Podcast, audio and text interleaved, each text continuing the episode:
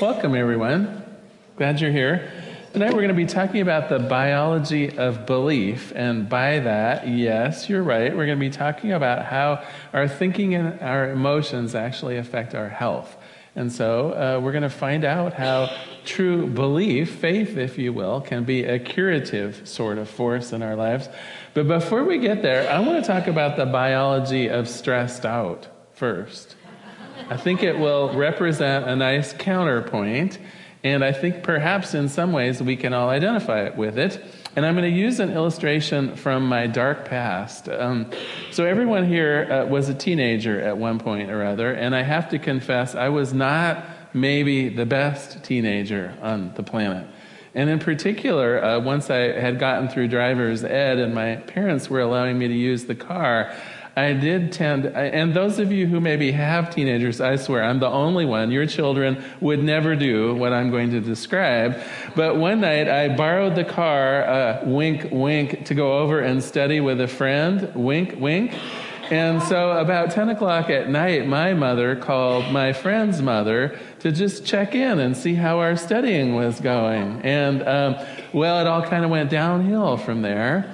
Uh, let me just say that I didn't get home until one o'clock, and uh, both of my parents were standing on the porch waiting for me. and I could see the look really of anger, but also of terror in a way on my mom's face. And I remember one of the first, not the first, but one of the first statements she made to me was, I was worried sick.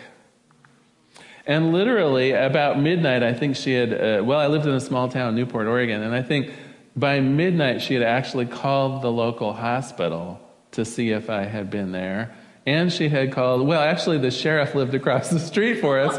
It really was a small town. And, and she was right over there, you know. Has anyone reported, you know, in the license plate and all that stuff? And oh my God, was she mad.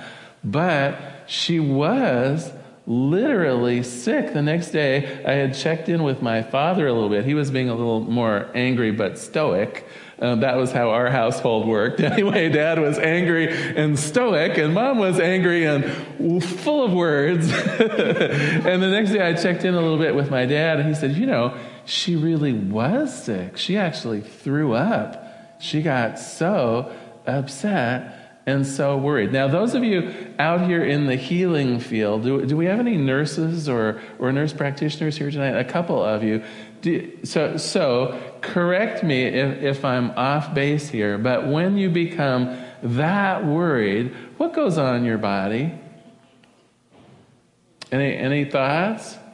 Okay, elevated heart rate uh, you're releasing, yes, exactly. That whole stress response kind of thing. So you're releasing uh, cortisol, you're releasing adrenaline, your blood pressure goes up, right? We can, not, I mean, it isn't just a figure of speech to say that I got worried sick or I got so upset I was sick. We really do make ourselves, to a degree, sick because we're engaging that flight or fight response. You know, the, the body is amping us up to, well, well, I don't know, maybe the car is overturned in the driveway and my mom with one hand would lift it up. I mean, there have been reports of nearly superhuman strength where people have used that level of cortisol and adrenaline and the tightening of their breath and the, and the engaging of their muscles to do amazing things to race to the aid of saving people that they care about or even, uh, even their own health, right? And so that's what was going on in my mom right then. And then, of course, you know, shortly after, after uh, she started figuring out some punishments, her, uh, her uh, stress levels started being reduced and, and, and she was back to normal. But I want to I wanna suggest to you that very often, we ramp it up and just keep it up there. Now, some of you maybe have what are considered some of the uh, stressful jobs or in relationships with uh, stressful components to it. Um, sometimes we find ourselves in stressful situations with neighbors or at work or in committees we're on or, or arrangements of different kinds of people that are stressful to us. Um, sometimes it's our finances that cause a level of stress in our lives or, or things that are going on in situations. And the trouble with this is it can elevate those same kinds of, uh, uh, of physiological effects in our body, and we're really not going to do anything about it. It's as though we're, you know, we're being hunted down, or it's as though, you know, someone we love is under a car somewhere, and we, we have those intense feelings. We have that stressed out nature, but is it really gonna take care of itself immediately. You see it, it, when we're in a job, if there is that feeling of stress all the time, if we're in a relationship where that sense of being stressed out or worried exists all the time, it's as though we ramp up and never really get to come down again. And I got to tell you, there's some real bad news here. Our body is finely tuned to use that flight or fight response in the short term. It's there for a reason. But if we keep it ramped up, it's a short term solution not a long term solution. And so, in the long run, we can look forward at. Have you, has everyone familiar with the concept of burning your candle at both ends? Is that a? I, I know that was a phrase from you know maybe ten years ago. Do we still kind of kind of understand that one? The idea is, well, I, I'm so busy doing stuff. It's like I've taken a candle, lit both ends, and of course, what happens if you light both ends of a candle? You get twice as much light Twice as much energy is being expanded, but what happens? Yeah. And so if we begin doing that to our own bodies by, by amping up that level of activity, by amping up that level of stress, by allowing the cortisol and the, um, you know, the different cocktails going around in our body to combat stress and to uh, allow ourselves maybe higher levels of activity and less sleep and all of those kinds of things, it's as though we're literally burning both ends of our own candle and we can start expecting health problems to crop up. All right, now I want, now I want to start talking about the idea of belief and where some of this stuff comes from. And I want to start out by relying on an old friend of mine, Louise Hay. Uh, is everyone here familiar with You Can Heal Your Life? I, I, I mean, I could bet $100 we've got copies of it down in the bookstore here. So if any of you are so moved, I'm sure they would sell you one. But I want to quote something from just from the beginning of this. Uh, this is in her introduction. And she says, Resentment, criticism, fear, and stress cause more problems than anything else. These things cause the major problems in our bodies and in our lives. These feelings Oh, and you're going to hate this part. These feelings come from blaming others and situations outside yourself. They come from not taking responsibility for our own experiences. You see, if we're all responsible for everything in our lives, then there's no one to blame. Whenever, whatever is happening out there is only a mirror of our own inner thinking and emotions. Now, I'm not condoning other people's poor behavior, but it is our beliefs that attract people who will treat us poorly. Following are some of the results of patterns that manifest on the physical level. Resentments that are held can eat away at the body and even become the disease we call cancer. Criticism is a permanent habit excuse me, criticism as a permanent habit can often lead to arthritis in the body. Guilt always looks for punishment, and punishment causes pain. Fear and the tension it produces, worry, they can create things like baldness, ulcers, and even sore feet. I have found that forgiving and releasing resentments and living a stress free life will dissolve even cancer.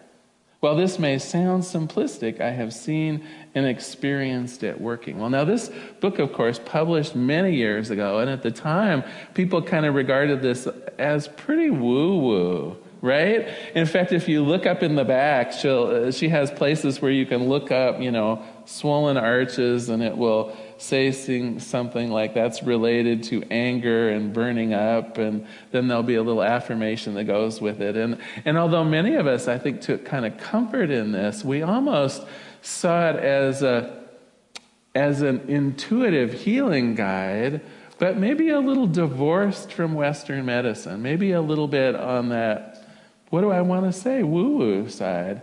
Well, I got to tell you, science has finally caught up with Louise Hay. And there are good studies being done right now showing that not only do thoughts become things, one of the kind of trademarks of what we teach in the science of mind as a philosophy, our body is one of those things that our thoughts and our emotions, of course, have a direct bearing on our body. And so the, the simple example of my mom being upset for no good reason, right? She went through that stress response, even though I was safe and fine and out drinking. okay, I owned up to it. Similarly, when the stress response is not mitigated, when we don't come down off of it, our thoughts and our feelings are specifically causing our bodies to wear out, allowing our uh, defensive mechanisms to break down, really, in a sense, almost welcoming in uh, conditions and lifestyle diseases and all myriads of troubles later on. And you might say, well, I thought a lot of that stuff was just based on genetics. And interestingly enough, you're both correct and you're wrong.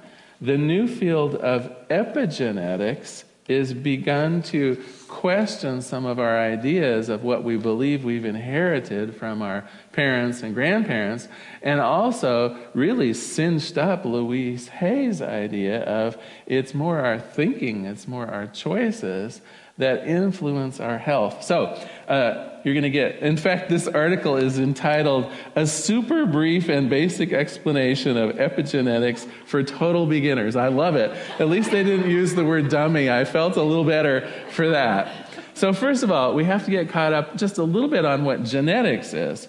So, our cells are fundamental working units of every human being. All of the instructions required to direct their activities and health, the actual activities and health of the cell, are contained within the DNA of the cells themselves. Okay, there are four fundamental types of bases that comprise DNA, and the sequence or order of those bases is what determines our life instructions. Literally, the sequence in which those directions are followed indicate whether the cell's living, whether it's reproducing, whether it's dying, etc. All right.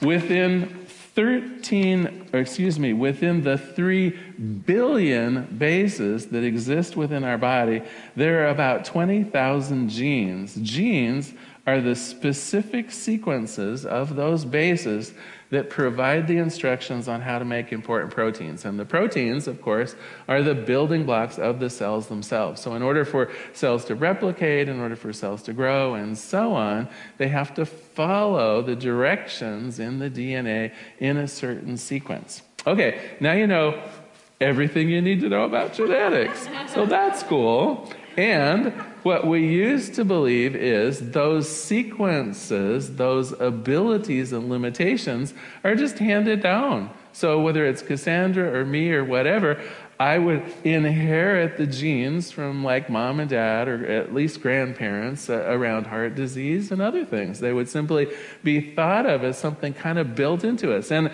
and most of us, my age or a little older, were probably really used to when you went to the doctor not only did they ask you about how you were feeling, didn't they ask us about our parents? They had the idea that if our parents had, you know, cardio disease, if, if our parents, uh, you know, suffered from edema as, a, as an elderly person, if our, if our father had this condition or our mother had that condition, well, we're likely to have it too based on the idea just of genetics. Okay, that pretty much now blown out of the water, and I'll tell you why. Epigenetics controls how the genes are turned on and off. So even if I have the genes that would uh, maybe give me type 2 diabetes later in life, they don't have to be turned on. Even though from my parents, maybe I got the genes for uh, certain characteristics of being overweight or being too thin or, uh, um, I don't know, living a long life or living a short life, those genes are not all just turned on all the time.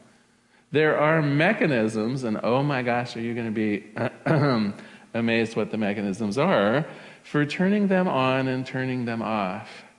It is our thinking, our emotions, and our choices that turn off. This is the epigenetics that turn on and turn off those genes. So, for example, fairly well concluded, the AMA just came out with a, a fairly comprehensive study of type 2 diabetes. Turns out, genetically, close to half of the people in the United States have the genes that would indicate we're likely to have type 2 diabetes as we get older. Like close to half of us. Why don't half of us, if we have that genetic capability, why aren't we that way? It's the choices we make, it's the thoughts and emotions that we have. People who live stressful life are much more apt to have those particular genes expressed, turned on out in the world. And also people who have bad eating habits that often go with stress. In fact, let me just get a show of hands here. Anyone here after a stressful day just feel kind of an ice cream evening coming on? All right. Yeah.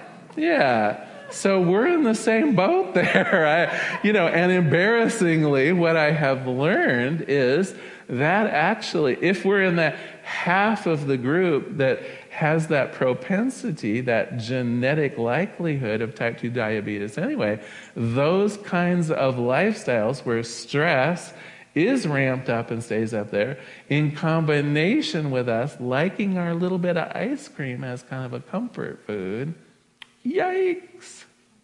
Yeah, we've done it to ourselves. We can't blame it on the way that our, our parents experienced their lives. It's not as easy as just the genetics, it's literally our thinking, our actions, and our choices combined with our emotional import, how we, how we interpret all that, that is expressing those genes.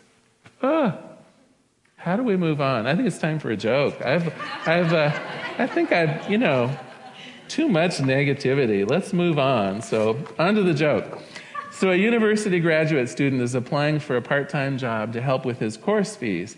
He tries for a number of jobs, but really to no avail. He finally applies to work in a supermarket and gets the job. So, the first day, the manager tells him to sweep the floor.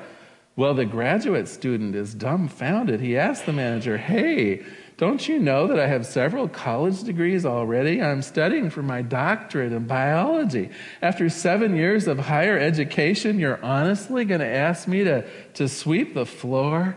The manager said, Oh my gosh, I'm sorry. I completely forgot. That's not really fair now, is it? Here, pass me the broom, and I'll show you how to sweep the floor. And see, I, I think that we are used to the idea that we don't need more education on how to treat ourselves well. I think that we are so used to operating our bodies unconsciously, just the way that we have up until right now, that some of the information I'm trying to give you tonight, you're balking at. You're thinking, well, well, okay, if A, I'm not sure that he's right. And B, it's one thing to recognize that my stress level is bad for my health, and it's another thing just to say, you know, I'm not stressed out anymore. Like, how, what am I supposed to do with that, right? So I want to give us some hints, if you will, for moving forward. And I'm going to go back actually to Louise Hay, because what I know about epigenetics, and it's clearly mentioned in the literature, is that when the genes have been turned on or turned off, we can reverse those by reducing some of the mental states, some of the choices, and some of the emotions that cause them to begin with. So it isn't a one way street. We may have stressed ourselves into a bad physical condition, but we can de stress ourselves out of it. And I want to do just a couple things because it's getting back to Louise Hay again. And she says, she claims that it's our stress level, it's our resentments, it's our bitterness, it's having shame in our hearts. And what I know is all of those, one by one, we can take a look at. And so I'd like you for a moment to maybe start with the idea of resentments. Now, if you look that up in Louise Hay, she says that's one of those things that causes cancer. And by that, with this new information, what I what I gather is by harboring resentments, maybe someone who's bothered you, and really that sense of outrage and that hatred or resentment is just hold up in your heart. And whenever you think of that person or you think of that situation, that, that sense of anger and outrage is still there. What that's doing is literally turning on some of the genes that will allow cancer to take hold in our bodies. And so, similarly to the little meditation we did earlier, did you notice how I slipped in at one point to allow someone into your bubble of love and healing energy, someone that you had some issues with? Yeah, I snuck it in. And I actually looked out, and a couple of you little frowns went, went on your mouths. And I'm going to suggest that actually that's curative, that you were in the process of stopping, preventing, or reversing illness in yourself by allowing your bubble of love to be extended to other people.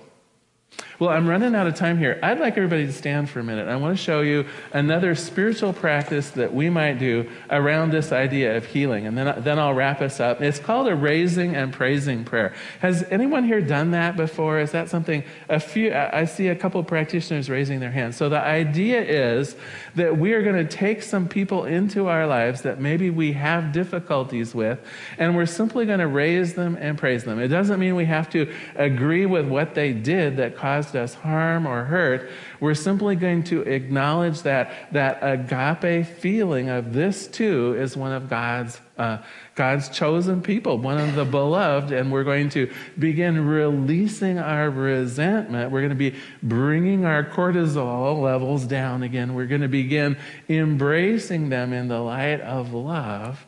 And to do that, we're going to do something really simple. We're going to raise them we're going to praise them in the name of love.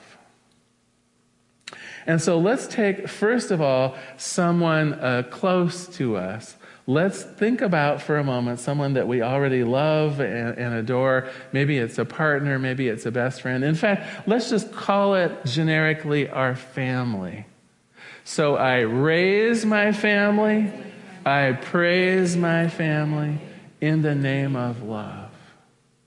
Let's say that everyone here maybe has a best friend. I raise my best friend.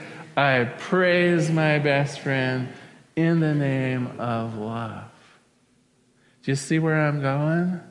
So now, and each one of you is going to have a different name here.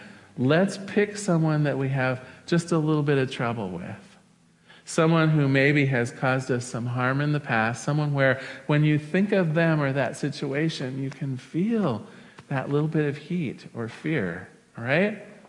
So I raise my stepfather, I praise my stepfather in the name of love. So you now have another spiritual practice for your toolbox. And you know what? These resentments can linger for years and years and years. And what you're doing is you're just inviting. You can go ahead and, and, and remain seated again. And I'll wrap up here with a quote and a prayer. But, but when we hold on to resentments, when those stress levels stay high, we're actually inviting disease into our lives. It's been proven scientifically. Um, you know, it's been, been proven in the marvelously woo woo sense by, uh, by Louise Hay and some 5,000 of people who came to see her. She, she, you know, she, her intuition wasn't just she sat in a room and dreamed this all up. It was really through the study of 20 years of practice that she uh, had the intuition to actually connect some of these thought patterns with specific diseases. A, a marvelous body of work. Anyway, don't allow yourself to harbor resentments, fear, shame, all of those negative things when they find a way to insinuate themselves into your lives. You are on a path of destruction, maybe without not even knowing it. So, meditation can help reduce the stress. Prayer can help reduce the stress. Little tricks and tools like expanding your sense of love in the world, including people maybe who have given you trouble, raising and praising prayers. Whatever you can do to free up your heart is essential.